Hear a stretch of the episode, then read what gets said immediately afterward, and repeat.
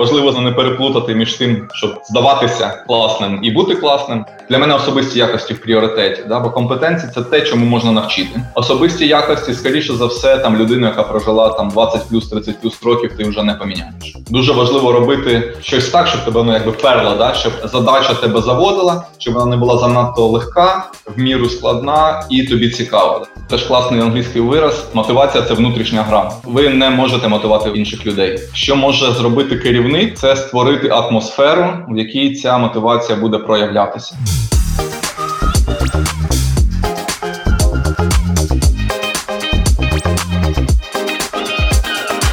Друзі, всім доброго ранку. Е, майже 9.00. Е, з радістю хочу представити нашого сьогоднішнього е, ранкового гостя Олександра Децюру. Саша очолює іспанський і турецький офіс або ринки е, е, швейцарської компанії Хабазіт. Це велика компанія, яка е, займається виробництвом технологічних автоматизованих конвейерних ліній. Це приблизно там всілякий космос, який ми бачимо от в оцих крутих роликах про те, як все літає, як все працює. І ми будемо з Олександром говорити про те, як будувати кар'єри, як будувати своє зростання в глобальних компаніях. Саш, доброго ранку. Доброго ранку, Ярік. Доброго ранку, друзі. Да, і е, може в двох словах розкажи, от як відбувається це саме перше рішення. Що тобі, значить, не в якийсь український офіс, там, ну не знаю, я попав колись з Могилянки в е, значить, в інвестгазету, і мені навіть важко згадати, чому я туди попав. А ти пам'ятаєш, чому ти попав в глобальну компанію? Е, пам'ятаю, ну, я думаю, що у всіх це дуже по-різному відбувається з різною мотивацією. Е,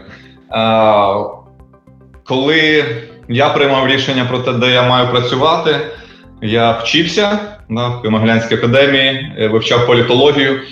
І для мене, в принципі, поворотним таким моментом було те, що я в курсі на другому, на третьому, коли трошечки заглибився в тему політичних студій, я зрозумів, що в політичній сфері мені працювати не хочеться з певних причин. І почав думати, в якій же сфері мені працювати хочеться. І я думаю, тут багато що ну дуже важливо, щоб кар'єра задалася, щоб е, рішення йшло від якоїсь мотивації, від твоїх інтересів.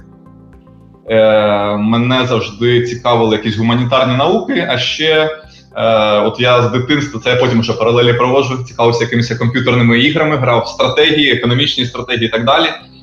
І е, познайомився з такою наукою, практично, як маркетинг, яка мене дуже зацікавила.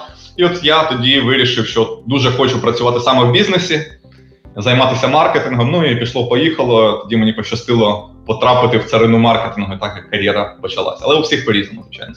Тему сьогоднішньої розмови трошечки переінакшу. Да, назвали я е, хочу зосередитися на тому, як розвиватися в наймі на драйві, да, як працювати в наймі, щоб е, отримувати від того задоволення і бути ну, успішним по якимось зовнішнім міркам.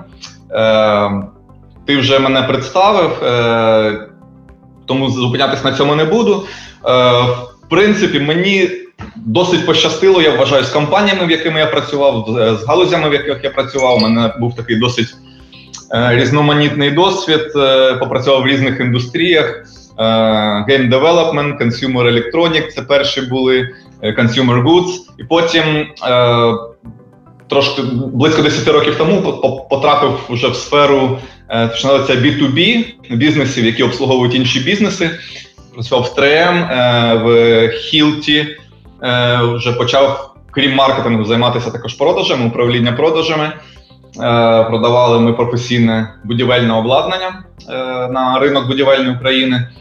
І останні сім років я працюю в компанії Хабазіт, про яку я казав, невеличке тільки уточнення. Ми не виробляємо самі лінії, ми виробляємо найважливіший, один з найважливіших компонентів всіх виробничих автоматизованих ліній це конвейерні стрічки, приводні паси, і відповідно співпрацюємо з виробниками лінії в усіх країнах світу. За ну я не є е, фахівцем в плані, я не є якимось кар'єр-коачем, спеціалістом в плані кар'єрного зростання, і напевно є дуже багато людей, які досягли набагато більшого ніж я. Але я думаю, що з, зі свого досвіду, зі досвіду своїх колег, я спробую сьогодні поділитися якимись закономірностями, речами, які впливають на кар'єрний розвиток. Е, більшість речей, коли я робив ці нотатки, зрозумів, вони є досить очевидними. Але сподіваюся, да, що є дуже багато очевидних речей, які ми знаємо, але які ми не починаємо впроваджувати в своє життя.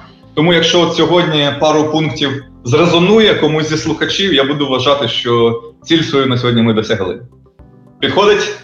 Супер, прекрасний план. Можемо потрошку рухатися. Окей, поїхали. Е, Тоді е, невеличке інтро про роботу в наймі. Да? Е, Хотів би сказати, що от порівнюючи те, як ставляться люди до роботи в цілому, да, узагальнюючи в Україні і в інших країнах, я працював в країнах Центрально-Східної Європи, зараз в країнах Західної Європи теж е, є такий е, ну, дуже нехороша тенденція і звичка, вона, напевно, з совкових часів іде, такого зневажливого ставлення до роботи в наймі. Да, Ми всі знаємо ці кліше про там офісний планктон, там гнути спину і так далі.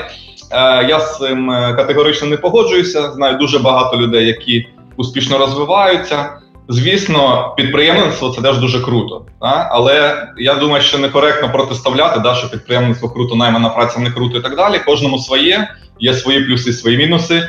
Ти як ніхто знає, що за підприємництво теж є своя ціна, да, яка платиться, скажімо так, щоб бути успішним. Е, тому е, кожному своє, і це своє теж може змінюватися з часом. Да? Людина, яка сьогодні є підприємцем, не факт, що не може далі бути успішним управлінцем в наймі, і навпаки. Е, тому сьогодні ми поговоримо якраз про роботу саме в наймі і як вона, ну, які є певні закономір, закони в цій царині. Поїхали далі. Да?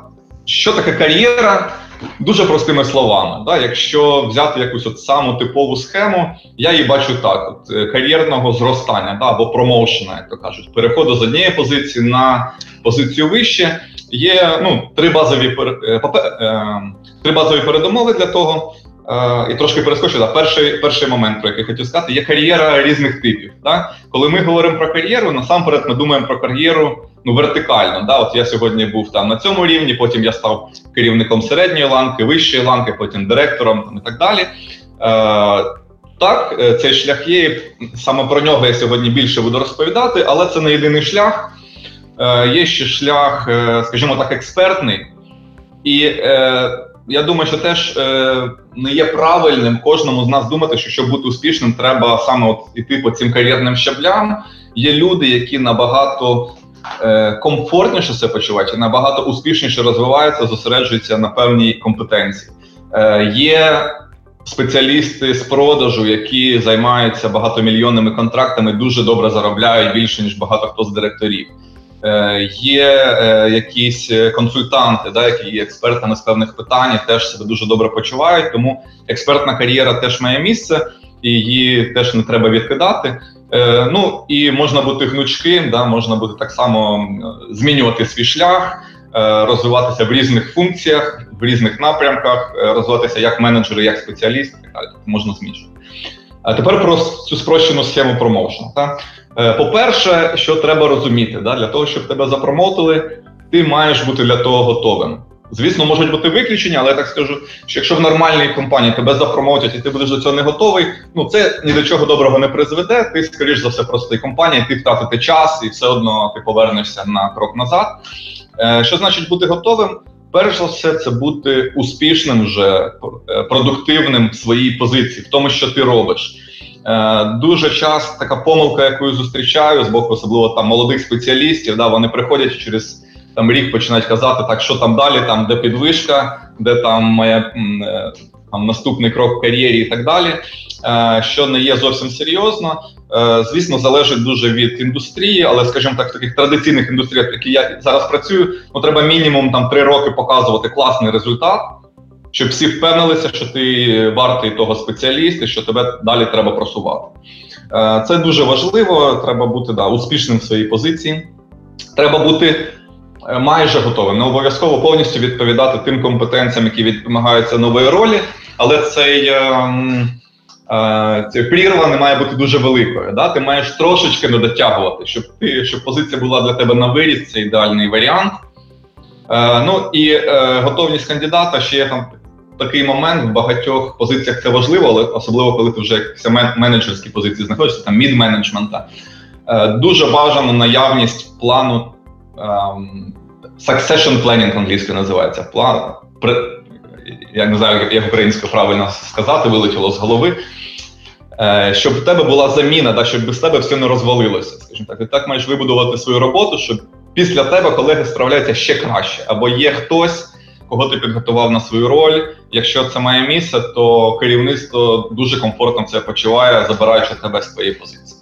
Тобто фактично це є частиною от, ну, ніби твого ну, твоєї підготовки. Тобто, ти, грубо кажучи, готовий до зростання працівник. Це той працівник, який ну там менторив е, якихось колег, і який на запитання, а чи є в тебе е, успішний фоловер, який може зайняти твою позицію, каже: Так, є там Іванов Петров, я з ними значить там годинку на день уже протягом там півтора роки, і вони е, норм. Е, один з них там можете подивитися, хто з них може. Та та та абсолютно вірно. І до речі, тут у нас є теж одна така ну вада у багатьох е- менеджерів. Я зустрічав це. Воно або навіть артикульовано може бути, або частіше це приховано. Люди бояться розвивати сильних підлеглих. Якби думають, що от я там розів'ю, потім мене штурнуть, да, і що я буду робити, когось поставлять на моє місце. Е, з моєї точки зору, з точки зору е, ну, стратегії кар'єрного зростання, це абсолютно хибна установка. Має бути якраз навпаки. І я, ну, після того, як це зрозумів, я останні роки якраз намагаюся так робити. Наприклад, на моїй минулій позиції, як тільки я прийшов е, керувати там субрегіоном Центральна Східна Європа, ну я зразу почав буквально з першого дня задумуватися: окей, чи є в мене в команді ті, хто можуть потім бути такими, як я. Якщо ні, то може якась і буде відкрита позиція. Маю шукати людину не просто на цю позицію, а з потенціалом зростання і так далі. Тобто, по суті, з самого початку я почав працювати на те, щоб через 2-3 роки я міг успішно піти кудись далі. І це працює. Друге бажання керівника дуже важливо. Якщо в твого керівника немає бажання, немає віри в тебе, е, навряд чи твоя твій промоушен вдасться. Да? Перехід кудись, чи на його місце, чи кудись кудись в інше місце. Е, насправді, хороший керівник хорошій компанії він прагне розвивати своїх підлеглих. Е, це і приносить задоволення справжнім професіоналам, менеджерам. Також це покращує їхнє реноме в їхній компанії.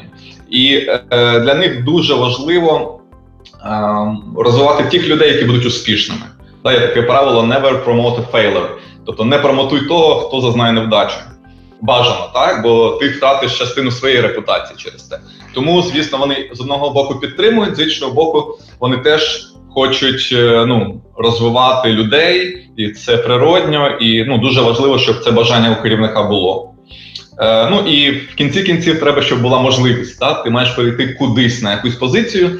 Е, Насправді ці можливості регулярно е, відкриваються або є наявними. Е, Чим більше компаній, тим цих можливостей більше. Е, І е, що важливо, ну важливо бути помітним, можливо, щоб знали, що ти є, що ти успішний, що в тебе є потенціал. Е, Важливо, звісно, не переплутати між тим, щоб здаватися класним і бути класним, да? бо це різні трошки речі. Е, Але якщо е, в компанії є можливість, вони знають, що ти підготовлений кандидат, що ти йшов до того, розвивав там якісь певні компетенції, яких тебе немає, у тебе правильний настрій, то е, є великі шанси, що тебе призначать на цю позицію. Більше того, дуже часто, якщо кандидат дійсно хороший, можуть під нього прямо створювати позиції. Тобто може таке не бути. І у мене, до речі, два останні промоушени мої саме так і відбувалися по суті, ті позиції, які на які я прийшов, вони були новостворені позиції, да, які була трошки реорганізована структура, е, реорганізована стратегія. Наприклад, коли я був е, директором в Україні, мене призначили керувати ну, субрегіоном Центральна Східна Європа. Позиції такої не було. Е, цей регіон е, керувався із Австрії. Був один селс директор, який керував і австрійським ринком, одним з дуже великих ринків для нашої компанії і меншими ринками, там чеським, рум, румунським, болгарським і так далі. Але це ефективно напрацювало. І менеджмент вирішив, давайте розподілимо ці функції. Австрія буде тільки Австрією займатися, як такий вже вибудований ринок. А Східна Європа потребує іншого підходу. О, хто у нас підходить? От є Олександр, який там з України він розуміє, як ці ринки динамічні працюють, культура близька, і під мене створили цю позицію. Тобто таке теж може бути якщо ти готовий і якщо компанія розглядає тебе як потенціал. Окей. Е, Далі пару слів про те, які є техні... Е, найтиповіші такі е, проблеми, що люди зневажають, але це дуже базові речі, які дуже важливо перекрити якомога раніше в своїй кар'єрі. Ну, перше, дуже тривіально англійське. Да? Е, Знаєш, твоє любиме поняття про bad English є. Не треба знати на рівні Шекспіра англійську, треба вміти просто. Е, пояснювати якісь свої думки, слухати, і цього достатньо в принципі для розвитку в міжнародних компаніях. Потім з практикою вона поліпшиться. Е, І кожен може навчитися, і кожному треба навчитися, щоб розширити свої горизонти, щоб зануритися якийсь глобальний дискурс там своєї професії. Тож, якщо ти будеш варитися, читати тільки там україномовну, російськомовну літературу, спілкуватися тут, ну твої знання будуть дуже обмежені і компетенції. Е, Пару прикладів приведу. Е, Скількись років тому я в Україні шукав селза, дивився кандидатів. До мене прийшов хлопець молодий, якого було там роки три досвіду в продажах. Але він мені дуже сподобався. От по своєму настрою, по тому, як він там намагається навчатися, такий пробивний і так далі. Ну от е, дійсно такий сейлс е, е, хороший. Але в нього зовсім не було англійської. Ну зовсім. Прямо він тільки її почав вчити. А для мене було важливо, щоб хоч якась базова була, бо я свою тоді Україну максимально інтегрував в регіон, хлопців вивозив на семінари і так далі. І це був такий блокер. Я йому кажу, ти дуже класний чувак, але от вивчиш англійську, обов'язково повертайся. І що ви думаєте, да, через 2-3 роки у мене знову відкривається подібна вакансія, і він приходить. І він за ці 2-3 роки він реально наполегливо вчився, і він ні, він нею вільно не заговорив. Але у нього була така база, яка дозволила його взяти. Да? І зараз він дуже добре розвивається як е, продавець. Е, привіт, Данило, якщо ти слухаєш. Е, і ем, і я думаю, що все в нього буде добре. Да? Людина поставила собі це за мету і і зробила. І таких прикладів багато. Друга штука, яку я от дуже часто помічаю, це ем, техніка сліпого друку да, або швидкісний набір на клавіатурі. Банальна річ, е, але е, ну, в бізнесі ми досі дуже активно використовуємо імейли, месенджери і так далі. Да, Ми не тільки розмовляємо, а й друкуємо. І ну більша половина людей, які працюють в офісі, що мене дуже дивує, дивляться на клавіатуру і друкують ну недостатньо швидко, повіль набагато повільніше ніж вони думають. Е, це такий дріб'язок здавалося, але якщо ти хочеш багато встигати, а щоб розвивати свою кар'єру, треба багато встигати, багато всього робити, е, то бажано не витрачати час на друкування. Так? Є тренажери, потратьте декілька годин свого часу, навчіться швидко друкувати. Виглядає Саш. В якийсь а? момент, е, в якийсь момент, коли ти, освоїш typing skills, наступний level up це гарячі клавіші. Там і більшість з нас на Ctrl-C, Ctrl-V, але є ще Ctrl-W, є ще Ctrl-F, є ще Ctrl, ну, купа всього, там Ctrl-Shift більше, Ctrl-Shift менше. Ти скільки ти володієш, е, тобто, ну чи перевіряєш ти гарячі клавіші у своїх підлегах? Е, Є, є, да, декілька дуже важливих комбінацій. З університетських часів найважливіше Ctrl-S. Це коли реферат не зберіг і він пропав за ніч. Знаєш, потім звичка з'явилася. Ну так, є таке.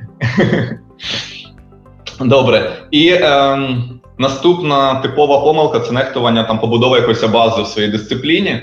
Е, ну, Сучасні часи дуже відрізняються від, по можливостям від того, що було там 20-15 років тому, коли ми починали з тобою. Е, я, І ну, важливо якось проактивно до цього підійти, зрозуміти, що тобі треба вивчити, яким чином. Зараз є дуже багато ресурсів е, і безкоштовних і так далі, можливостей. Е, ти питав в анонсі до цієї вейкапу, як починати тим, коли нема досвіду. Е, просто займатися стажерством, да, шукати класну компанію, і працювати просто за досвід.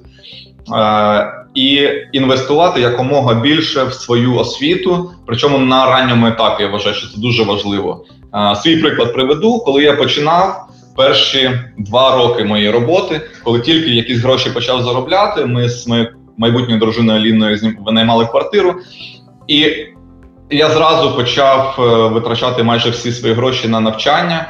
Пішов там в КМБС на короткострокову програму, потім пішов всім на двохрічну програму е, школа е, маркетингу, е, Professional Diploma in Marketing. У мене по суті там 80% моєї зарплати я витрачав на навчання перші пару років своєї кар'єри. Тобто нам вистачало там аліненої зарплати і то, що від моєї залишалось тільки на те, щоб там заплатити за квартиру і купувати якийсь мінімальний набір продуктів. Все. І я абсолютно не жалкую, це дало дуже хороший поштовх, розуміння своєї професії. Ну а далі вже ти більше навчаєшся на досвіді, але час від часу все одно треба вчитися. Я це продовжую робити, але просто трошки іншими методами. Е, Далі soft skills, те, що називається, це певні навички, і де у нас, на жаль, в Україні да, є проблема, тому що у нас наша традиційна школа цьому не вчить. І в нас є великі проблеми з тим, щоб правильно себе адекватно сприймати, е, добре комунікувати з різними людьми, їх розуміти, усвідомлювати свої якісь недоліки і так далі. Е, над цим теж е, я думаю, що в цю тему тему треба занурюватись, над цим е, самому працювати і вдосконалюватися. Інакше ми дуже сильно відстаємо від людей певних інших культур. Наступний момент фокус на якості виконання, те, що англійською називається quality mindset. Нам, нам треба намагатися робити максимально якісно те, що ти робиш зараз, навіть якщо це дріб'язок. Також в нашій культурі досить там розповсюджено це знаєш, на відстань називається так. От робити, типу, достатньо погано. Для деяких речей це може бути припустимо, але в більшості треба все-таки прагнути певної досконалості, бути таким фріком контролю. Е, Приведу теж приклад, коли я тільки починав свої перші компанії, Нікітова Games, це компанія, яка готувалася аутсорсингом е, розробки комп'ютерних ігор, там 3D-анімації і так далі. У нас був віце-президент, абсолютно геніальний чувак. Він, я був стажером, да, звичайно, там асистентом по маркетингу. Е, І ми займалися онлайн імейл кампаніями, розсилали різні там листи е, клієнтам там в Штатах, в Європі, щось писали якусь переписку. І він там буквально от витрачав свій час, каже: Саша, приходь до мене в офіс, віце-президент. Сідав, відкривав мого імейла, казав, давай, що ми тут можемо покращити. Давай оці два слова на фіга викидаємо. Це може так так сказати. Тобто, ми ну здавалося б, я нам написав там все правильно, там не було граматичних помилок, але ми зробили, ну потратили там 10 хвилин, зробили круче. Да? І потім там ще декілька ітерацій, поки я сам не зрозумів, як це робиться краще. Е, І в принципі хороші керівники це роблять. Мій зараз керівник. Да? Я роблю якусь пропозицію, якоїсь інвестиції або проекту, там пишу якийсь кейс. Ну, в 90% випадків він заверне його назад. Дуже так обережно. Там you made a great job. I would cons- Я тобі пропоную трошечки звернути увагу тут, а отут от покращити і ще дати відповідь на таке питання. Тобто він намагається завжди е, якось підказати, як можна покращити ту чи іншу роботу. Да, і така культура вона дуже важлива. І важливо не тільки, щоб тебе так хтось контролював і допомагав, а самому себе контролювати, да, ти щось зробив. Ну, подивися ще раз там прогони, хоча б мінімально, щоб там не було там граматичних помилок, щоб ти не зіпсував класний концепт, якимось ну, враження від класного концепту, якимись е, тупими помилочками. Так? Е, тому якість дуже важлива. І е, надзвичайно важливо звичка вчитися і отримувати від того задоволення. Е, і все починається навіть з вибору своєї професії. Я думаю, що якщо ви працюєте, вам абсолютно не цікаво, да, ви постійно змушуєте себе робити те, що ви робите, ну ви або вам треба щось з собою робити, ну, скоріше за все, з собою щось робити, але ще, можливо, це не ваше. Да? Дуже важливо, щоб гарно розвиватися, треба робити те, що тобі дійсно подобається, те, що тобі цікаво вивчати, е, якось розширювати свої горизонти. Якщо це не так, то ти дуже швидко ну, перегориш. Тільки якимись там зовнішніми мотиваторами, типу заробляти гроші, ну на цьому далеко не вийдеш, якщо вам не цікаво. Е, я е, ну, останні роки багато проводжу співбесіди, так набираю людей в команду. І от питання здавалося просте. да, Розкажіть там, чим ви цікавитеся, да, що ви останні там місяці вивчали, там, що ви читали. Дуже багатьох кандидатів ступор вводить. Є дуже велика кількість людей, які просто там ну там роблять роботу від дзвінка до дзвінка, ввечері там не знаю, чи втикають в телек чи в соцмережі але ну нічим там по великому рахунку не цікавляться. Да? І це є е, проблема, і, це є такий дзвіночок. Да? Якщо людина в принципі не цікавиться, то чому вона буде цікавитися там своєю роботою, да? тим, що вона робить, чому вона буде намагатися ставати краще?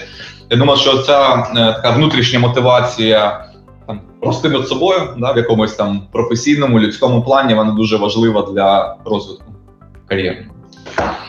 Окей. Далі е, декілька лайфхаків таких, е, дуже багато з них теж очевидні, може щось не зовсім. Е, перший про пізнай себе. Е, У мене на це пішло років сім. Я якось розвивався. Звичайно, там якась саморефлексія була, там керівники давали фідбек.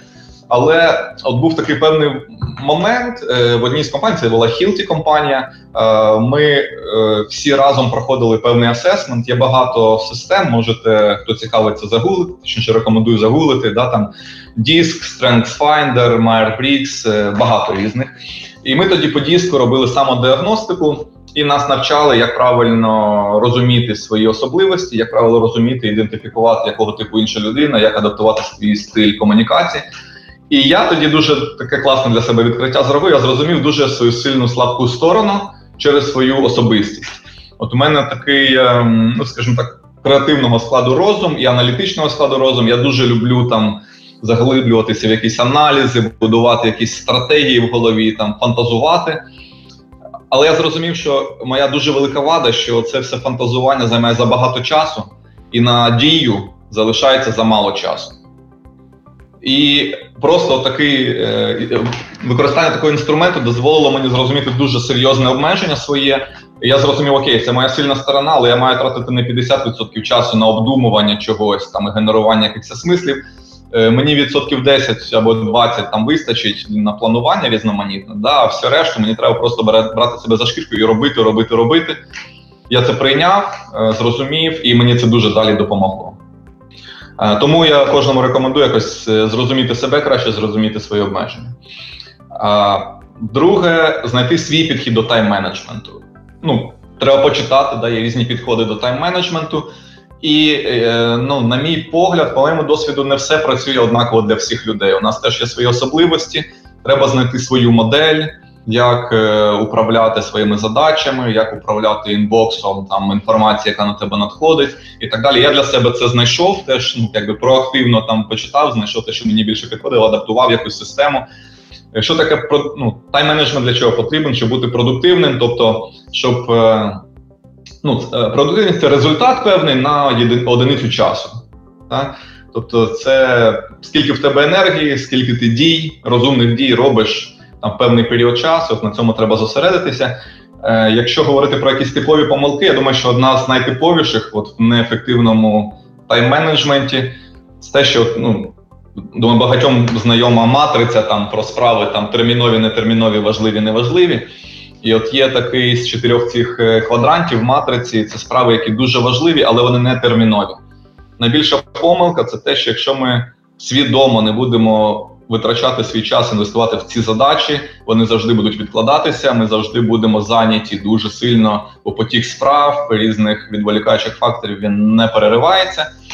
І якщо ми не будемо витрачати час Е, проактивно на якісь речі, які важливі, але не на часі, а покращують щось на перспективу, е, то ми далеко не уїдемо. Це дуже важливо от виділяти. Я прямо собі в календар такі речі, такі задачі ставлю. Окей, завтра з 10 до 12 я це роблю. Там хай що, я відсуваю всі інші справи, я зосереджуюся на цій задачі. Це прямо як з нашим credentials і вебсайтом, знаєш, Сань. Тобто ми е, розуміємо, що треба новий вебсайт, але ж треба клієнту зробити веб-сайт, а тут у нас великий проект терміновий, а тут це, а тут 18-30. І таким чином наш веб-сайт уже 4 роки незмінний. Ми ледь змогли е, оновити клієнтів, здається, пару тижнів тому. Там трошки додали якихось нових цих, але е, це це наш випадок. Е, Я думаю, що я після сьогоднішнього вейкапу піду і поставлю собі веб-сайт на завтра з 12, з 10 до 12. Та-та-та-та. Оце ну, це єдине, що для мене працює. Може для тебе буде якось по-інакшому. Я зрозумів, що тільки от планувати конкретний час на такі задачі і все. Е, Далі важливий момент, ну теж він такий дуже очевидний, да, що розвиток можливий тільки поза зоною комфорту. Але я думаю, що багато хто теж до кінця не усвідомлює, що це означає. Це значить, що коли ми працюємо в певній комфортній комфортному середовищі. Ми теж розвиваємося да, потрошечку, да, ми напрацьовуємо якийсь досвід, але великий, якби ну, е, зробити великий крок вперед можна тільки трошечки вище, вийшовши за цю зону комфорту, стикнувшись з чимось, що тобі дуже некомфортно, і саме цей вихід він дуже некомфортний. Тому я думаю, що дуже важливо е, якомога раніше себе привчати, ну, вводити це в звичку. Да? Ну, Ти знаєш, от якщо паралелі прості провести зі спортом, вийти на пробіжку також ну, є певний бар'єр, да? особливо для початківців, там хочеться виспатися, не знаю що. Але з часом, коли ти це повторюєш, повторюєш, у тебе вже немає цієї проблеми. Можливо, ще там теоретично десь на підсвідомості ще якийсь бар'єр є, але ти його вже е, перейшов. А в тебе є звичка виходити поза межі комфорту. Е, Так само і в роботі. Е, Я думаю, що дуже важливо е, брати якісь на себе обов'язки, які не входять там в стандартне твоє коло обов'язок, або підписуватися під такі задачі, коли вже якось соромно відступати, і ця задача тебе виштовхує, типу, робити щось нове. Е, Ну, для прикладу, коли я очолив компанію Хабазіт в Україні, вона знаходилася у Вінниці. Я теж вийшов перший раз за зону комфорту, переїхав зовсім інше місто, де я нікого не знав. А потім, коли я зробив бізнес-план по Україні, зрозумів, що Київ це правильна локація для такої компанії, і по-хорошому треба було перевозити виробництво туди всю компанію.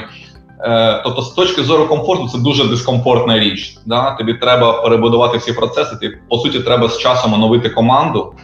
Е, тобі треба перевести виробництво. Це ну це геморрой, скажімо так. Це дуже дуже складні і неприємні задачі.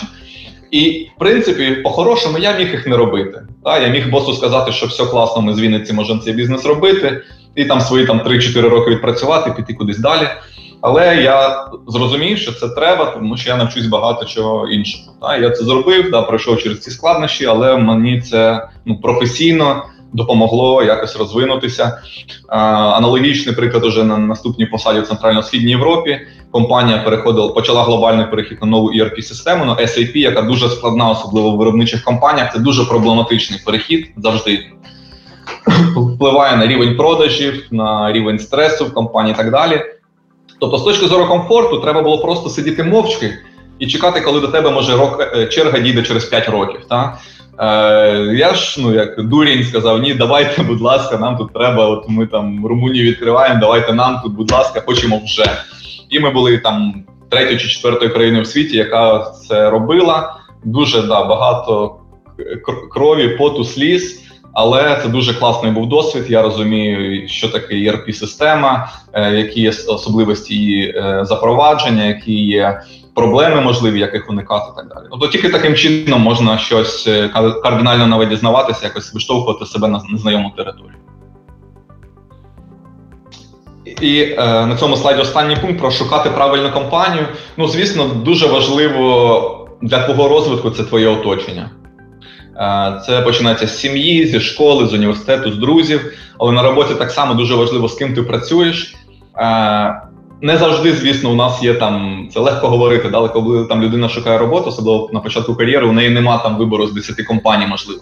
Але все-таки мені здається, ну е, якось можна цим керувати.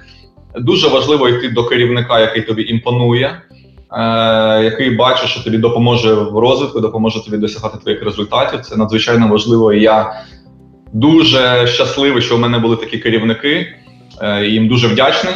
Е, і е, ну і люди інші. Це може бути не тільки безпосередній керівник, там команда менеджменту, може бути керівник керівника. Да, От зараз, наприклад, в компанії, в якій я працюю, у нас є head of, ну, керівник глобальних всіх організацій, які продають нашу продукцію. Е, дуже сильний, один з кращих топ-менеджерів, яких я бачу, з якими я працюю. Мені дуже важливо мати з ним контакт час від часу. Я вчуся від нього, розумію, як він там мислить, які питання задає, як рішення приймає. Дуже важливо, щоб в компанії були такі люди, за якими вам можна тягнутися. Е, я написав, що будуй правильну компанію. Насправді, е, коли ти приходиш в компанію, неправильно приймати пасивну позицію, що от компанія хороша або компанія погана ти дуже сильно вже впливаєш на саму компанію, на її культуру, на те, як люди в неї в ній спілкуються, е, як ставляться до робочих завдань, там до взаємодопомоги і так далі. Тому беріть більш активну, починайте грати роль незалежності від своєї посади. Так, навіть якщо ви асистент чи стажер, ви вже можете впливати на культуру компанії. І дуже важливо. Ем, крім людей, е, процеси або інноваційність компанії, Да, В дуже розвинених інноваційних компаніях можна багато чому навчитися, цей багаж потім взяти. Якщо ви вже далі потім, наприклад, будете десь в іншій компанії працювати, можете теж застосовувати або в цій же компанії розвиватися. І потенціал для зростання теж важливий. Е, мотивація може бути різна. Можна піти і в компанію, яка не дуже є інноваційною. Але дуже класно в ній розвиватися, тому що там занадто багато речей працює неправильно, і ви, змінюючи ці речі на краще, так само розвиваєтесь. Да? Це ще альтернативний шлях. І от те, що коли я прийшов е, в свою теперішню компанію в Україні, е, філія була, ну м'яко кажучи, дуже неефективна, дуже слабка. І ну, якщо я її порівняв з своїм там попереднім роботодавцем, ну це був зовсім там на 3-4, там на 30 років тому, да, як повернувся. Але для мене це теж була мотивація. Я хотів її от е, змінити цей рівень, покращити. Я думаю, що сьогодні ми вже там, де ми хотіли бути, і цей шлях якраз це є шляхом розвитку. Тобто не, не обов'язково, щоб компанія зразу була крутою. Окей. Які ще є лайфхаки цікаві? Е, шукати рольові моделі. Це те, що я трошечки казав про керівника керівника. І е, Still with Pride є така фраза: це ну, адаптувати якби з гордістю. Да? Не думайте, що ви там щось воруєте, якісь підходи. Е, в світі дуже багато чого робиться і в вашій індустрії, і в суміжних індустріях, і це можна і треба використовувати ці ідеї. Е, як це може працювати ну, в конкретному практичному прикладі? От ви прийшли на посаду, е, не знаю, копірайтера в Постман, так? І перше, що я зробив, це запитав би себе, хто або пішов до тебе і сказав: Ярік, скажи мені, будь ласка, хто в тебе один-два найкращих копірайтера? Я б сразу запитав краще в мене, хто на ринку є найкращим копірайтером. Так, і... так, так. І друге питання: да, хто на ринку є найкращим копірайтером або глобально, так? які є копірайтери там глобально, на яких треба дивитися, які, від яких треба вчитися, і дивитися, що ці люди роблять, як вони мислять, і копіювати їхню поведінку. Е, Те, що англійська класна фраза fake it until you make it. Тобто е, претендуй, що ти робиш, поки не вийде дійсно робити. Так? Просто спочатку робіть, навіть якщо ви не розумієте, що вони так роблять, робіть, а потім ви почнете доганяти, да, для чого це. Е, е, Наступна порада, яку я теж е, отримав від одного з своїх е, класних керівників, е, казав: якщо е, хочеш бути директором, if you want to be GM, think like GM, думай і дій як директор. Так? Е, що це означає? Ви знаходитесь на якійсь позиції в компанії але ви хочете більшого, да, і ви там розумієте, чого ви хочете, там піднятися на якийсь вищий щабель. Наприклад, ви е, не знаю, директор з продажу, а хочете бути генеральним директором компанії. Треба зрозуміти, чим саме займається генеральний директор, за що він відповідає. Про які речі думає він, про які не думає, не маєте ви думати на своїй посаді, да, теоретично, обмежуючи себе своїми е, посадовими інструкціями, і старатися виходити за рамки своєї позиції, навіть якщо формально там з точки зору зарплати, з точки зору е, своїх прописаних якихось обов'язків. Е, Вам до того справи ніякої немає. Треба думати і діяти трошечки на рівень вище. Ну, якщо для прикладу, да, там ви працюєте, наприклад, у відділі продажів, одним з керівником регіонів є інші регіони. Якщо ви будете думати як керівник регіону, у вас буде можливість там якось щось продати там е, непомітно в інший регіон, то ви там не задумуючись це будете робити, там більше оборот, отримуємо бонуси там і так далі. Так? Е, це неправильний підхід з точки зору ну, в цілому цінностей, а також кар'єрного зростання. Правильний підхід це думати, окей, про що думає е, там мій директор або керівник, ми хочемо заробляти гроші. Е, тому окей, по-перше, не тільки оборот важливий, важлива маржа, таким яким ми знижки даємо. Давайте, хлопці, подивимося, яка у нас прибутковість в регіоні. По-друге, дуже важливо співпрацювати з іншими регіонами. Давайте подумаємо, чи ми можемо один одному навчити. Окей, я краще не продам, я йому скажу, чувак, у нас тут запит зробив клієнт з твого регіону, зроби. Да? Інший раз він зробить те саме. Це такі приклади банальні, але е, якщо ти мислиш трошки більшими категоріями, ти насправді в довгостроковій перспективі досягаєш більше. Наступний дуже важливий момент треба зрозуміти, в чому цінність для клієнтів, да, що саме твоя компанія пропонує ринку, і треба фокусуватися саме на тих задачах, які безпосередньо впливають на цей ланцюжок цінності. Е, чому я про це кажу? Особливо в великих е, корпораціях, де всі функції там максимально спеціалізовані, розподілені, е, є тенденція до такої бюрократизації, формалізації і так далі. І є дуже багато задач, які десь ще мають смисл, а іноді навіть і втрачають смисл. Це якісь такі теоретичні завдання, на які витрачається багато часу, але які по суті не мають цінності для клієнтів, да, які ні в що не перетворюються. Дуже важливо якби свідомо розуміти, що на що саме ти можеш повпливати і як в конкретний момент часу. Період розвитку компанії в конкретній позиції і фокусуватися максимум на тому. Навіть знов таки, навіть якщо це не головне, що від тебе зараз там вимагається, чи стандарт для тої роботи, яку ти робиш. Ну, пару прикладів знов таки з моєї компанії. Коли я Е, став директором в Україні. От поїхав в Вінницю, маленька компанія, дуже великі е, проблеми з продажами. У нас були там падали продажі, катастрофічно треба було рятувати компанію. Як керівник, як директор, я б міг да, сидіти в кабінеті, там давати прочухана продавцям, там ще щось керувати. Але зрозумів, окей, у мене маленька компанія, у мене тільки два key account менеджера на всю Україну. Я, звісно, можу тут їм покерувати, але я просто взяв машину брав їх по черзі з собою і там за півроку проїхав 40 тисяч кілометрів по Україні, сам займався продажем. Да? Тому що це те, на що я міг конкретно повпливати. Да? Поїхати до клієнтів, зрозуміти їх потреби, їм допомогти ці потреби задовільнити. Е, інший приклад е, одного з своїх колег. Своїх колег, е, це директор по продажам нашої компанії в Німеччині. Німеччина це найбільший ринок, як ви розумієте, для автоматизованих конвейерних ліній. І здавалося б, з точки зору обороту, за яку людина відповідає, з точки зору його компетенції, там 30 років в індустрії, він би міг спокійно з офісу цим всім керувати процесами. Але я знаю дуже чудово, що він ну мінімум 50% свого часу проводить у клієнтів. Він допомагає своїм теж часом не менш компетентним колегам. Він їздить до клієнтів, старається зрозуміти їх потреби і так далі. Тобто е, Є такий теж англійський вираз hands-on mentality. Це ментальність, така ну засучивши рукава. Да? Коли ти не теоретик, ти є практик, і ну я відкрито зізнаюся, що були періоди в моїй кар'єрі, особливо там на початкових десь етапах, коли от я загравався в цю там теоретичність і менше робив реальних справ, про що якби жалкую, але на щастя, з часом зрозумів та, цю помилку, і зараз намагаюся якось мінімізувати таку формальність на роботі, максимізувати якісь там продуктивні дії, які впливають конкретно на наших клієнтів. В будь-якій роботі, думаю, що в будь-якій функції можна відповісти на питання, що в цьому для моїх клієнтів, що для них найважливіше, як я впливаю на те, як ми е, їм допомагаємо. Окей. Е, Впливай. Впливати мається на увазі Е, ну не тільки про е, на те, що ми говорили тільки що, а діяти трошечки поза межами своїх обов'язків і поза межами е, своєї локальної організації, якщо ти працюєш в міжнародній компанії. Що це значить? Да, Є певні там обов'язки або очікування від тебе на твоїй роботі. Я завжди рекомендую задумуватись над тим, а що ще додатково я можу зробити, те, що від мене не просять, але буде дуже круто.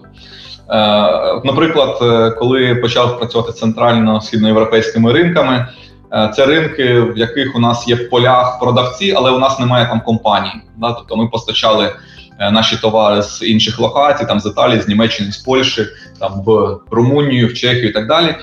І я зрозумів, там можна так робити, можна там потрошечки ростити продажі. Я знав, як це робити.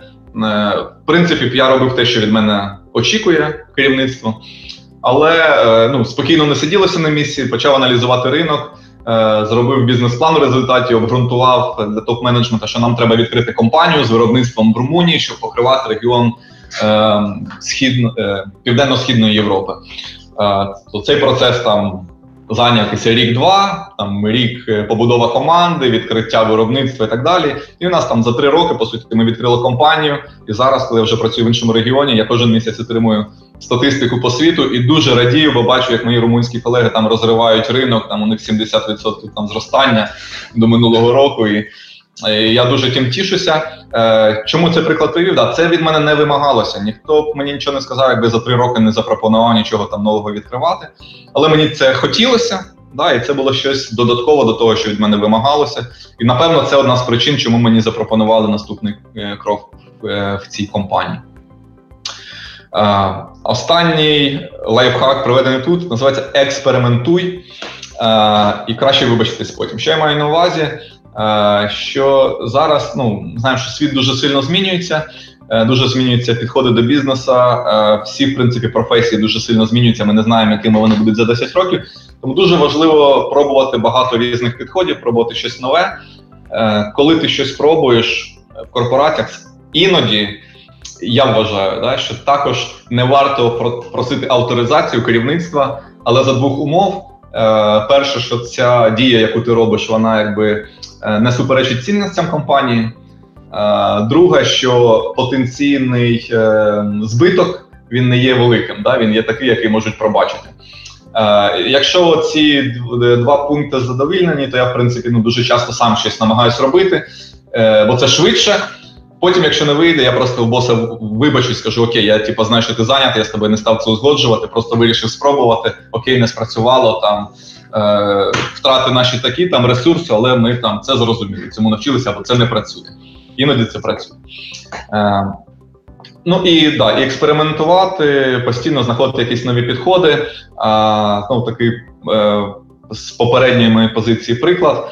Е, В нашій компанії, е, ну звісно, цінове позиціонування, також як і в багатьох інших індустріях традиційних, воно е, не перше питання, але одне з важливих. І коли ти працюєш з великими проектами, то ціна дуже важлива. Е, для великих країн, таких як Німеччина або Італія, які працюють е, з світовими там найбільшими виробниками обладнання, вони працюють з дуже великими проектами. Вони можуть напряму звертатися до заводу узгоджувати спеціальну вхідну ціну для своєї організації, да, щоб бути більш конкурентними на ринку для специф... для специфічних проєктів. Особливість мого регіону і сусідніх там країн, як Україна, Чехія, Румунія, була в тому, що у нас таких велетенських проєктів ну майже немає. Для нас велетенське те, що в Німеччині вважається маленьким проєктом. Але все одно конкуренція дуже велика. У нас дуже багато там більш лоу-кост таких е, рішень на ринку і так далі. Тому Є певна обмеження. Да? Ми не можемо продавати там продукти, які можуть мати великий об'єм, але просто через ціну ми не попадаємо на цей ринок. А заводу з нами не цікаво спілкуватися за наш там проект, там не знаю, 10 тисяч євро замість півмільйона євро.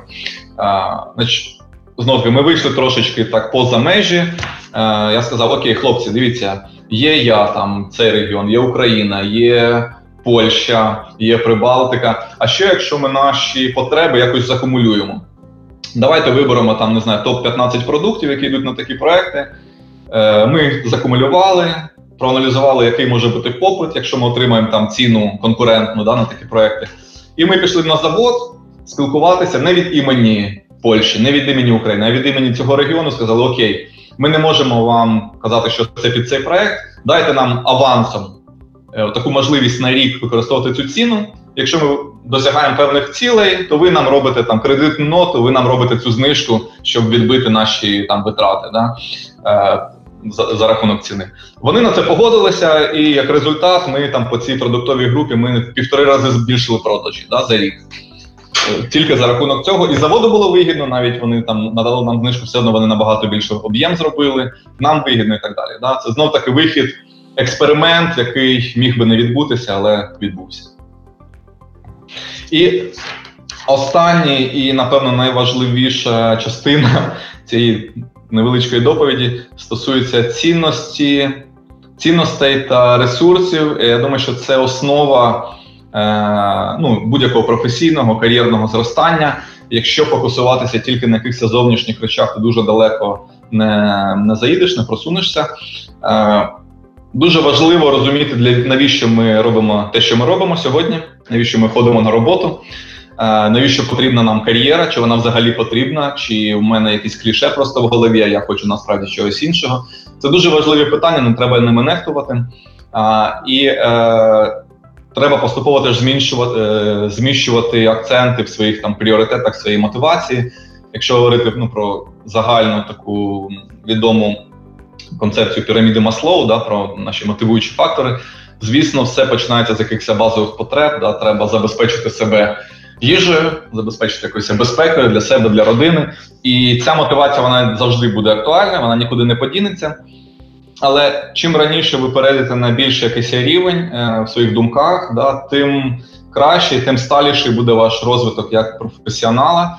Е, думаючи про промоушен, не треба думати тільки про те, що я буду більше заробляти. Треба думати, навіщо мені це треба, е, як це вплине на те, що я роблю, на той внесок, який я роблю, там суспільство е, і так далі.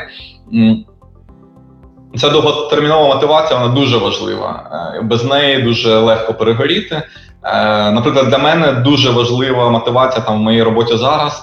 Е, це не просто, що я там входжу. Ну, по-перше, ми платимо податки. Да? Як там біла компанія, ми е, впливаємо на якісь е, публічні сервіси, які нас оточують. По-друге, ми є дуже важливою частиною індустрії. Це те, що ми кожен купуємо там в супермаркеті, або там меблі ми купуємо і так далі. Це все зроблено на лініях. і Я знаю, що завдяки нашій роботі цей там хліб коштує, не знаю, там 20 гривень, а не 50 гривень, да, тому що виробництво продуктивне. Е, і, і і, так далі, тому подібне. Тобто, це важлива частина якби моєї мотивації сьогоднішньої. Також е, стосовно зовнішньої мотивації, особливо якщо ви розвиваєтеся як керівник, якомога раніше треба знаходити мотивацію в розвитку інших людей. І це ну напевно та частина роботи, від якої я отримую найбільше задоволення, бачити, як люди, в яких ти вкладав якийсь свій ресурс, якось якимось чином допомагав, як вони розвиваються, як вони виходять на абсолютно новий рівень, як вони е, ну досягають якихось результатів класних. Це дуже дуже велика мотивація, і для мене напевно е, найбільше. Я пам'ятаю приклад. Наш Хілті, директор розповідав про керівника регіону. Це був такий чоловік дуже досвідчений, Е, дуже там з непохитною репутацією в компанії, вже такого можна сказати пенсійного віку. Каже, знаєш, ну я можу помилитися з цифри, але каже, що цей чувак він розвинув там щось чи 20 чи 30 директорів. Тобто за свою кар'єру він керував людьми, з яких 30 стало директорами там певних країн. Та? І е, ну, це круто, мені здається, да, що ти повпливав якось на долі, на професійний розвиток багатьох людей. І для мене це теж ну, якби важлива частина того, що мене змушує там приходити і нормально включатися в роботу. А, Професійна реалізація, давайте не забувати, це одна тільки з важливих в житті речей. Е, Я тут, е, ну, є різні думки з цього приводу. Е, якщо подивитися на там найуспішніших управлінців, якихось CEO, якихось з Fortune 500, насправді це люди, які працюють там без вихідних по 16 годин на добу, ну більшість з них. Так? А, е, І це та ціна, яку вони платять за такий успіх. А, е, але завжди ну, є певна межа компромісу, і кожен для себе має вирішувати, за яку він ціну хоче заплатити і чого він хоче досягти. Я прихильник такого більш сталого розвитку. Можливо, теоретично міг би досягнути там більшого на сьогоднішній день, як вкладав би більше часу і енергію в роботу. Я не вкладаю мало, але я витримую певний баланс. А для мене, наприклад, ну я дуже рідко, майже ніколи не працюю на вихідних, тільки в якихось там дуже екстраординарних випадках, там і небагато часу. Тобто я стараюсь приділяти його сім'ї, я стараюся якийсь час там ввечері приділяти там якимось там не знаю, також сім'ї, інтересам. Е, там зранку спорту. Е, мені здається, це важливо витримувати якийсь баланс. Е, є дуже багато прикладів в корпоративному світі успішних управлінців, які там в 45 закінчували в лікарняному ліжку. Так? І це ну насправді дуже розповсюджена історія. Якщо ви хочете такого сталого розвитку, схоже, що нам є шанс пожити довше, да, ніж попереднім поколінням. Треба про це замислюватися. Особливо там до коли тобі 20-25 років, в принципі, який би ти спосіб життя не вів, у тебе буде енергія, да, щоб робити твою роботу. А, Але далі, щоб живитися якимись іншими речами, треба, мені здається, думати про баланс також. Ну і ресурси, де якщо перелічити основні, знов таки з ними не треба нехтувати, треба їх розвивати і мати в озброєнні. Е, фізичні ресурси. Ну, правило просте рух дає енергію. Е, звісно, більшість від там ДНК від якихось наших генів спадковості залежить. Да? Є люди більш з високим рівнем енергії, з менш високим рівнем енергії.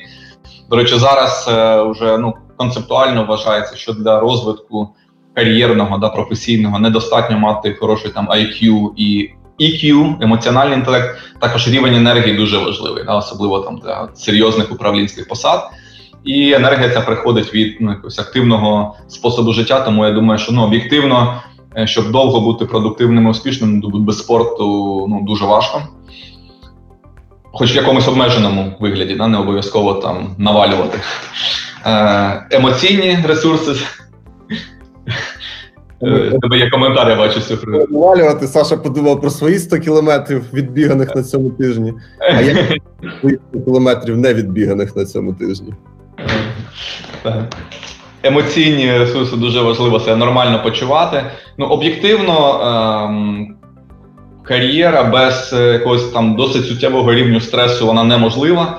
Ми працюємо з людьми, працюємо з непередбачуваними обставинами постійно, і стрес він ну буде вас постійно супроводжувати. Треба ну перше вміти з ним справлятися, керувати, але також дуже важливо якось відновлюватися на емоційному рівні. Е, це дає там ну класну атмосферу в компанії, да, спілкування з колегами, спілкування е, з рідними, е, той баланс, про який я говорив. Також потік, да, дуже до речі, класна книжка одноіменна потік мені дуже зайшла про те, що ну, дуже важливо робити.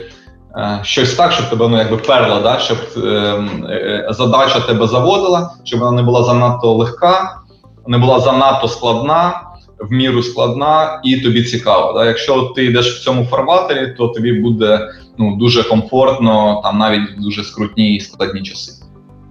Ну і е, певні духовні ресурси. Е, е це відповідність певним цінностям. Я думаю, що це важливий момент, особливо ну, для розвитку такого більш серйозного на більш серйозних посадах, без е, ну, якихось важливих цінностей я не вірю. Ну є виключення, напевно, є виключення там керівників, які не дуже е, там моральні і так далі. Е, Це може бути там приховано якось до пори до часу, але я все таки вірю в те, що ну, справжній нормальний розвиток, від якого ти саме будеш теж отримувати задоволення, він неможливий е, без е, розуміння і слідування певним е, цінностям. Простий інструмент, да, називається особиста місія. Можна загуглити, що це таке, спробувати собі його прописати і просто розуміти, що ти можеш, на що ти можеш піти, на що ти не можеш піти під час розвитку тої ж кар'єри. А, ну, це звісно читання, різноманітні інтереси. Ну і служіння. Да, під служінням я розумію те, що ти робиш щось не для себе, а більше назовні да, для клієнтів, для колег, для оточення, береш участь в якихось там соціальних ініціативах і так. Якщо це все якось разом докупки з часом зібрати, я впевнений, що ну, трошки допоможе. Слухай, Сань, дуже дуже дуже натхнена штука. Я е, по ходу розмови просто ловив себе неодноразово на тому, що ну прямо треба переставати про це знати, а треба брати і ну і і впроваджувати якісь всі історії. В плані впровадження в мене виникло запитання: а як компанія повинна ну збирати цей knowledge про те, як е, діють співробітники? Тобто там дуже багато ну ти правильно ну і таких важливих речей е, там звучало в цій частині, е, ну як. Е, Ну, які які компетенції людина розвиває, як вона виходить за межі цих очі, ну там безпосередніх компетенцій і так далі. А як компанія дізнається, що той чи інший співробітник робить ці всі штуки? Е, тобто це евалюейшн, чи як, і як це як це в тих компаніях, в яких ти працював, побудовано? Ну, ти знаєш, є, звісно, е, формальні процеси, які дуже допомагають. Там, типа, щорічна оцінка да, роботи, постановка цілей на рік, там якісь проміжні оцінки і так далі. Е, це, звісно, дуже важливо. Це працює. Але я думаю, що теж ем, така часта помилка, і це у нас є така тенденція, це трошки зневажати е, такою більш частою і конкретною комунікацією.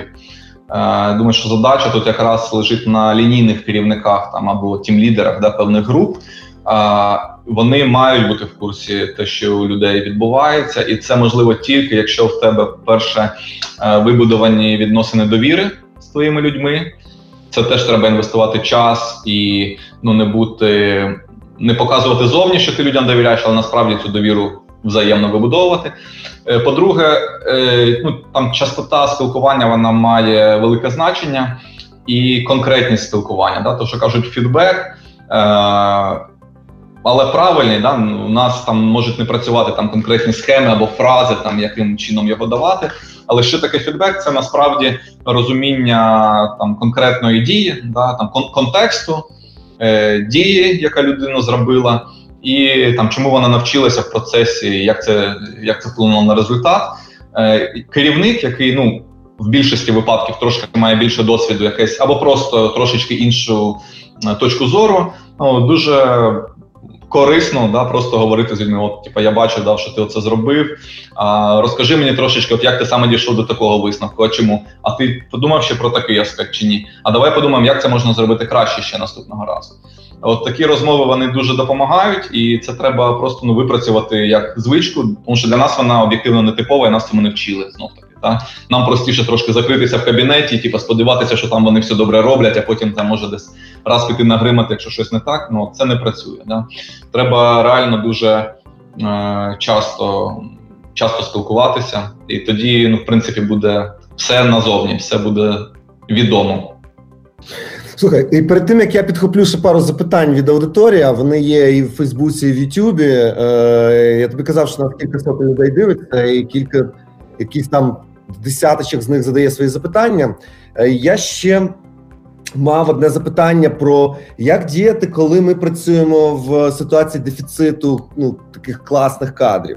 Тобто, грубо кажучи, от, ну ти вибудував там ну, фактично таку систему там вимог, е, там певно ідеального ідеального така міжнародної компанії. І, в принципі, взагалі компанії, тому що я все це слухаю, і кажу, блін, ну собі там кажу всередині, я би ну теж, мабуть, би так оце відбирав. А тоді думаю, ну дуже часто буває, що на наше оголошення приходять люди ну з такими здірками в профайлах, або компетенції не вистачає, або людські якості, або там е, ну, ще якісь речі.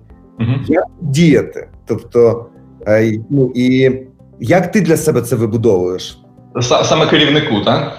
Ну. Керівнику, HR, whatever. Тобто, mm-hmm. як ну, Е, як компанії зрештою діяти? Тобто, ну дивись, е, нестача певних там компетенцій або те, що кандидати ну в середньому, да там по ринку вони знаходяться там нижче там тих очікувань, які керівники або HR собі вибудовують. Це факт, і це не тільки факт в Україні, насправді в Європі так само, особливо в індустрії, де я працюю. Дуже велика проблема, да, те, що ті, хто були інженерами, це покоління там відходить на пенсію і так далі. Молодих інженерів набагато менше, ніж інженерів, яким 40-50. Перший момент при самому наймі, е, ну я для себе зрозумів, що е, якщо говорити про компетенції і особисті якості, для мене особисті якості в пріоритеті, да, бо компетенції це те, чому можна навчити. Особисті якості, скоріше за все, там людина, яка прожила там 20 плюс 30 плюс років, ти вже не поміняєш. Е, тому от я ну, під час інтерв'ювання, звичайно, я там ми говоримо там про досвід конкретні, там як людина мислить, як вона діяла, які результати. Але я насамперед намагаюся зрозуміти, чи це людина, яка от має там певні е, правильні установки, і в неї в голові все нормально, і вона ну, буде розвиватися, вона буде хотіти розвиватися. Це ключовий момент.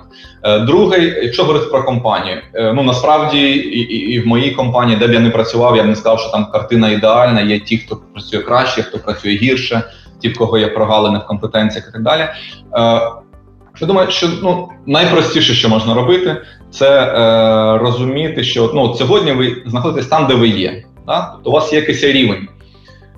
Тобі не обов'язково завтра стати в два рази краще. Але якщо ти зробиш так, що кожен з співпрацівників там стане на 10% кращою версією себе через там 6 місяців або через рік, то ви як компанія станете на 10% краще. Навіть якщо та людина, яка дуже там ну відносно слабенька, да, якщо вона вона може вже не на 10, їй можна там вище планочку поставити, їй, їй легше насправді прогресувати.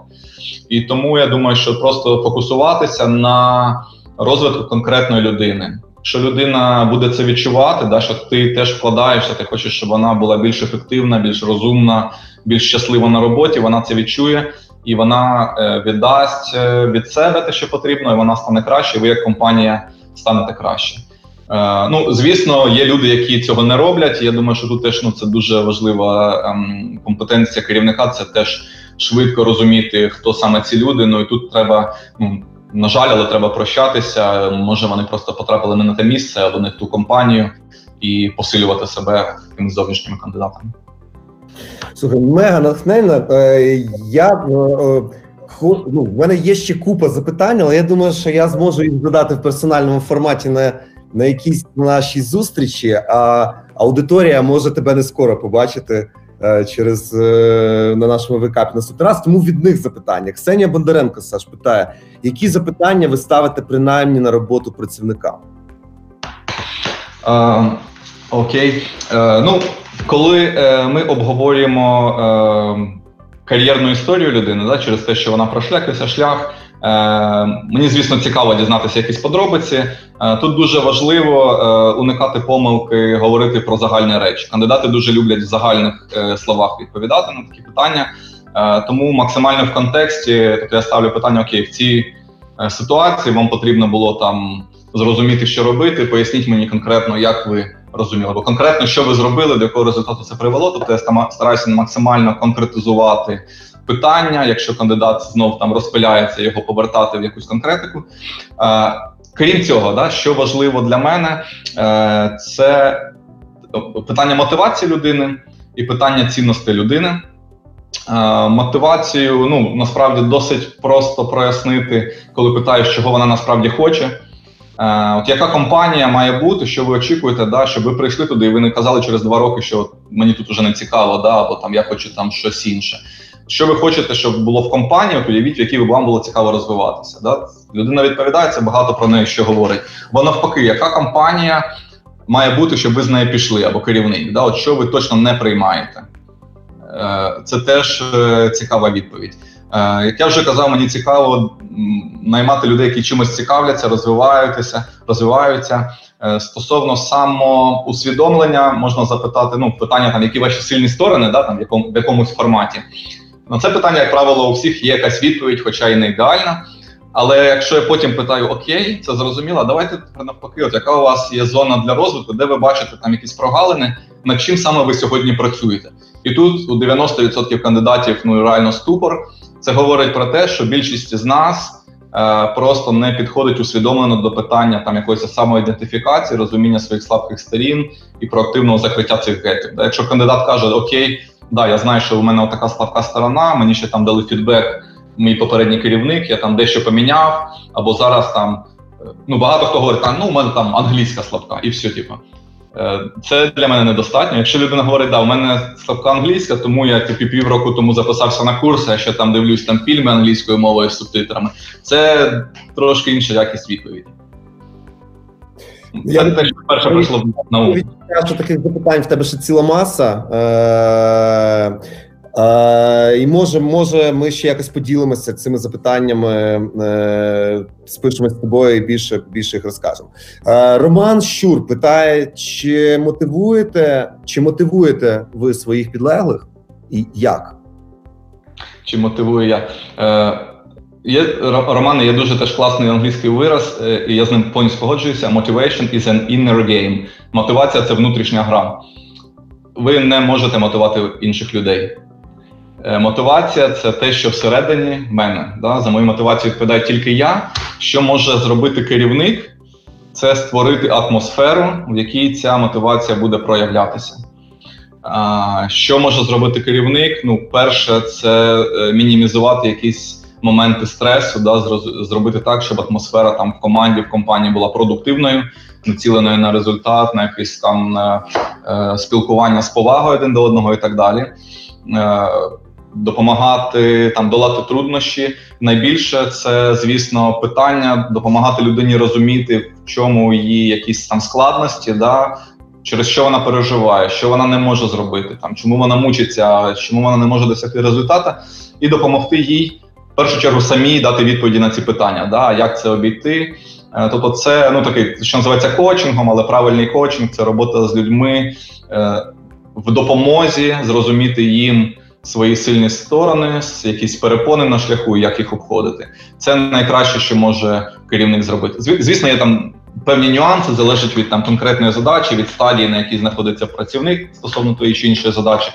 Е, Можуть бути трошки різні підходи, але це головне. Да? Головне створити атмосферу, в якій людині захочеться самореалізовувати. Вся. Дуже круто про мотивацію. Е, просто хочеться записати буквально для себе і ще раз переусвідомити це. Е, Саш, Володимир Степовик питає: дякую, по-перше, каже, дякую за цікаву тему. І які особливості співпраці співпраці в міжнародних командах? Е, привіт, Володя. Перше питання. Мається на увазі, так, в чому особливість, напевно, роботи в команді, де зібрані люди з різних країн. Е, ну, в порівнянні, наприклад, там з українською командою тільки, да, з е, однотипною. Е, Ну, Мені здається, що ну на сьогоднішній день в принципі вироблена певна там глобальна модель спілкування, да, соціальна, е, яка прийнятна. Це там ну на базі якоїсь англосаксонської культури, напевно. Е, тобто є загально прийняті е, норми, приклади, стандарти спілкування. Е, не думаю, що це щось таке дуже специфічне, що треба коментувати. Але особливість роботи в міжнародних командах в тому, що, по-перше, сам факт, коли працюють разом люди з різних країн, він вже є мотивуючим фактором. Тобі дуже цікаво, бо у них є своя досить різна історія, своя точка зору, а також свій унікальний досвід на певному ринку. І е, ну, для мене, наприклад, в нашій компанії одна з найцікавіших речей те є те, що нас збирають. Ми регулярно спілкуємося там. Не знаю, селс директори всіх країн пару разів на рік зустрічаються, спілкуються, обмінюються цим досвідом, вибудовують контакти, і це дуже допомагає. Е, Одна важлива, звісно, особливість, що треба розуміти, що в різних культурах є певні правила поведінки, певні стандарти комунікації. Вони можуть бути дуже дуже різними, і можна наробити помилок, якщо їх якби зневажати. Е, Люди ну нам більше зрозуміли, зрозумілі там європейців, сказав, що е, е, колеги з е, країн, таких як там Чехія, Румунія, Болгарія, ну дуже близькі до нас ментально. Е, майже дуже важко е, вловити якісь відмінності, і дуже класно з ними, дуже комфортно. Ви себе розумієте, всі такі динамічні на одній хвилі і так далі. Е, Центральна Європа це трошки інша, але мені дуже імпонує. От я працював із швейцарцями, із німцями, як керівниками, з австрійцями. Дуже прагматичний підхід але при цьому там з почуттям гумору все добре і так далі. Але там люди такі справи, да? Тобто там теоретизувати і бла бла. Ну на рівні там вечері в ресторані, неформальне спілкування це добре, але коли по роботі це, це максимально там така продуктивна. Включена співпраця, Е, ну і звісно, є там певні відмінності там в країнах, як я зараз знаходжусь, наприклад, Іспанія або Туреччина. Да, треба розуміти там певні особливості не знаю, в Іспанії, наприклад, це там чіткий work-life balance, Люди там ну дуже бачать там відмінність да, між роботою, між особистим життям. Туреччина це зовсім інший світ. і Я не скажу, що його вже розумію, але е, я там щось е, там почитую да, про те, яка культура спілкування стараюсь застосовувати. Це треба ну, треба брати до уваги. Е, ну, Банальний приклад, е, коли я раз наробив е, помилок, поїхав на ну, точніше не поїхав, це був такі дистанційні перемовини про один там бізнес-кейс з партнером турецьким. Я вибив, ну не вибив, а там підготував так дуже класні умови, які були б їм вигідні, і нам вигідні, обґрунтував і так далі. Узгодив з керівництвом, да, бо це важливий проект був ці всі умови і їм запропонував. Да? Але я не не звернув увагу на одну дуже важливу особливість в Туреччині і на сході в цілому є дуже велика традиція торгуватися. І вони завжди, ну, цей діапазон цін, який називає продавець і покупець, він дуже дуже великий з самого початку. І я хотів там, ну грубо кажучи, щось там на 10% сторгуватися вже це. Ну і по суті, там 10% йому анонсувалося, що це типа круто, типа, бо ви отримаєте те-те-те. Кажуть, окей, все класно, але нам треба 18%. Та і ти зразу потрапляєш в дуже незручну ситуацію. Ти треба вертатися до менеджера, сказати, вибачте, мій факап. Я ж забув, що треба було казати не 10, а 6 спочатку. Ну, то є такі особливості. Не впевнений, що це до кінця відповідає на питання, яке Володя е, задав зараз, але ну такі Крос-культурні особливості, вони, мабуть, набагато тонші, і від них може залежати залежати справді багато. Як вартість контракту, так і стан якихось стосунків через якісь не знаю релігійні або інші моменти, які просто тобі були невідомі, які ти не вивчив там перед тим, як там е, занурювати. Саш, купа, купа, купа ідей від цієї розмови, і тобі ну, точно величезна подяка від мене всієї аудиторії. І Розумію, що запитань ще е, маса, і можливо буду пропонувати ще поговорити в такому форматі через якийсь час. Але наостанок скажи що стримує українські компанії від того, щоб ставати глобальними? Чому у нас, ну чому, грубо кажучи, швейцарська компанія Хабазіт може побудувати бізнес у всьому світі, прийти в Україну, знайти супер Олександра Децюру в Києво-Могилянській академії, чи там де інде в іншій компанії, дати йому сектор відповідальності? Він створив їм новий завод. переніс його в Київ, розширив їхній бізнес два рази, переїхав в Іспанію і далі з ними працює. Що е, стримує українські компанії від того, щоб діяти у всьому світі, ставати міжнародними? Чому ми тут всі замкнуті? Скажи нам. Е, е, ну, я думаю, що все починається теж з якихось е, культурних установок і стереотипів. Там ті самі швейцарці або німці вони розвивали свої бізнеси десятиліттями, століттями безперервно. Да, У нас, на жаль, був час великого мороку, і за цей час дуже нивелювалося ну, якби поняття підприємництва, бізнесу. І ну я думаю, що для кого не секрет, що ну в середньому, якщо брати по Україні, то досі ну немає там великої поваги там до людей праці, до до підприємців. Це мені здається змінюється, і це дуже важливо змінювати, в тому числі такими заходами, як ти проводиш. Е, тому я думаю, що це теж питання самої культури в цілому. Тому що навіть якщо власник має якусь іншу ментальність, е, компанія це сума ментальності да, всіх її співробітників. Е, по-друге, ну це сам горизонт якихось уявлень першу чергу власника і топ-менеджмента е, в українських компаніях. Е, ну не за всі скажу, да, ну в багатьох українських компаніях там досить обмежені можливості і е, ну. Немає розуміння, да, як як працюють основні там нормальні бізнес-процеси, що таке цінності, чому це важливо, і не вистачає цього досвіду там занурення там в інші культури, в інші бізнес. Ну просто глобальності мислення. Я думаю, що це просто більше як такий бар'єр, зашореність, певна, Якщо трошечки подивитися навколо, то можна зрозуміти, що можливості є навколо, їх дуже багато. Да, від е, ну там дуже очевидних, е, які почалися вже давно присутні, там it аутсорсинг Да, у нас є дуже класні ресурси, е, дуже класні люди і так далі, які можуть робити там і продукти, і просто сервіси надавати.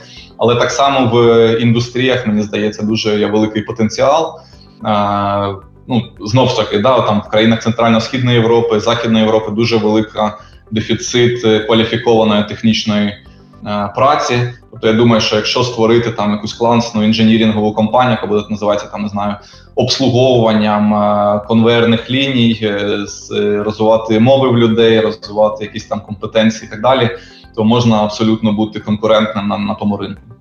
Дякую хочеться сказати на завершення. Е, я дуже сподіваюся, що не зважаючи на наше невеличке запізнення на початку, е, аудиторія встигла підхопити цю розмову. Хто не встиг, тому скажемо, нагадаю, що ми зараз запустились також на подкаст-платформах, і вже за кілька днів цю розмову можна буде знайти і там.